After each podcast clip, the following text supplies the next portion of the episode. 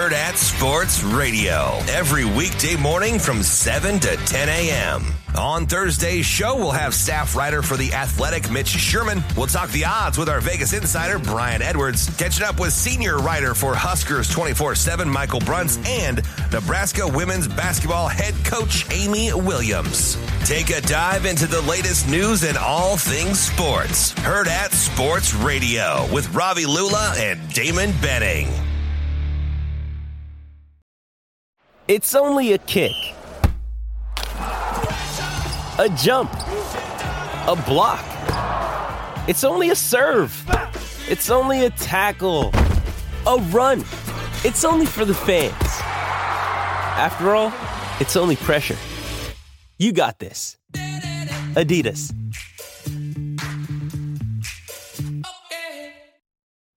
And now. And now, back to Hail Varsity Radio. Thanks for spending time, Hail Varsity Radio Roadshow Wednesday here at uh, Pinnacle Bank Championship, the club at Indian Creek. Chris Schmidt, Elijah Herbal, Connor Clark. We welcome in Mr. Husker Football, Mike Babcock. Follow him on Twitter at MDBabs. Plenty of comments in with your answers on what Nebraska needs in 2023. Dot, dot, dot. We'll continue this fill in the blank. Mike we'll turn it to you, my friend. Thanks for the time as you're hunkered down in the football office and interested to get your gauge on this. And do you have a road trip from hell story? Maybe you do. Uh, no, but I've been listening to you guys, and I'm afraid to get into my 2006 falling apart Saturn Vue um, because of the potential for something bad to happen. We have set the uh, tone. whenever I have a flat tire, I just call the uh, 800 number that comes with the insurance, and sure, out they come and take care of it. Well, so, Mike, uh, you um, might no, be concerned I don't about. Have any, I don't have any bad uh, road trips uh, uh, for Husker football. Um, as we've talked before, the, the bad road trip begins once you get to Boulder, Colorado. If you've got a Nebraska license plate, that's what that's where things begin to, to get a little bit out of control. But uh, if you are reasonable and rent a, a car with a, a non-Nebraska license plate, you're good to go to Boulder. I wouldn't call the fans exactly uh, welcoming, but if they don't know you're from Nebraska, it's it's better than. So Illinois is okay.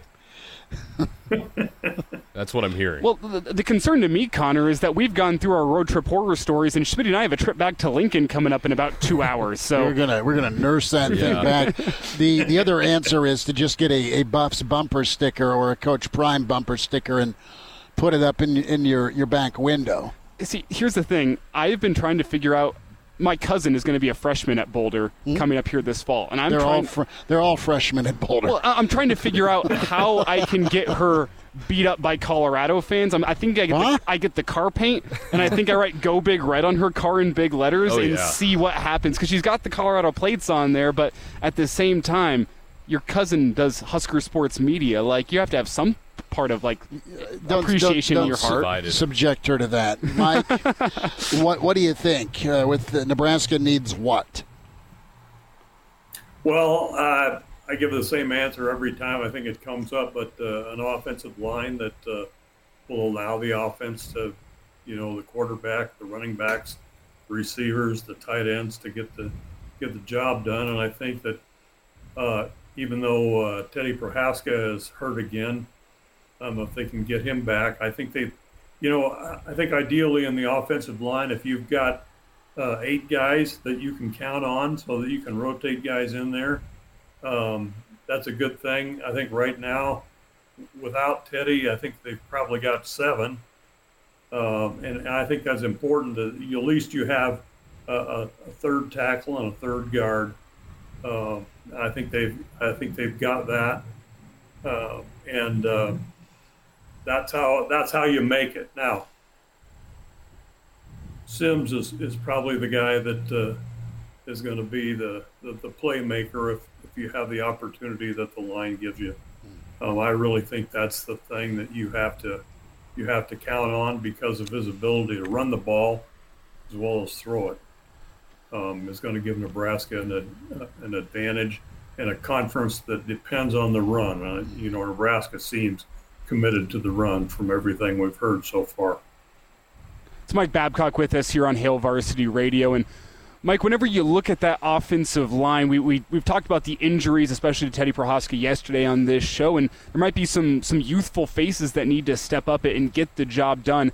Whenever you, you talk about that rushing attack as a whole, do you feel like there was too much put into the offensive line's role? Because the offensive line clearly is going to be important in the rushing attack, but in years past, uh, I feel like you also have the, the factor of Anthony Grant trying to, to, to bust some things outside whenever he probably shouldn't have. And, and then you go back a couple of years, it's Adrian Martinez being your leading rusher year in, year out. There was a lot of pressure on that offensive line to make things happen. Do you think some of that pressure that, that is on the offensive line this year should truthfully be on the guys that are going to be toting the rock, Jeff Sims and the running backs? Oh yeah, there's responsibility. There's no question. But you got you've got to have that offensive line, the physicality up front to start with, and then you have to have the guys that are handling the ball have to make good decisions. You know, have to be able to read where there's opportunity and make those decisions. And you know, this has always impressed me um, that a guy like Ameer Abdullah, um, you talk about, or, or Rex Burkhead uh, recently, or whatever. Um, not not that reason, but um, you know, the ability to make those decisions quickly and see where there are opportunities to uh, where where a hole opens up or where you can get some uh, four or five yards. You know, four or five yards, four or five yards. Um, you get that, and then all of a sudden things open up, and you can break a long run, or you can hit the pass. You can hit that tight end. There are a lot of things that can happen if you do that, but you have to be able to to read and respond, read and react. And I think that that's been an emphasis, and I think that we're going to see some of that uh, uh, right away. I think the word that I would say to complete that phrase would be I think Nebraska football needs culture. And not fan base culture, but culture within the team. Your thoughts on that, Mike? I think I think they're going to have it, Connor, because I think, uh, as silly as it may sound, this whole thing with Celek, you know, the team staying there together and being a little uncomfortable in some situations. I think for the bigger guys, for sure. I think that that's part of a team building thing. I think team building has been something that's been a priority since Rhule and his staff got here. And the demands that Rhule has placed not only on his players, but on the coaches to create that kind of uh, team unity is going to pay off from that sense. I think you're going to have that culture, and I think players are going to buy in.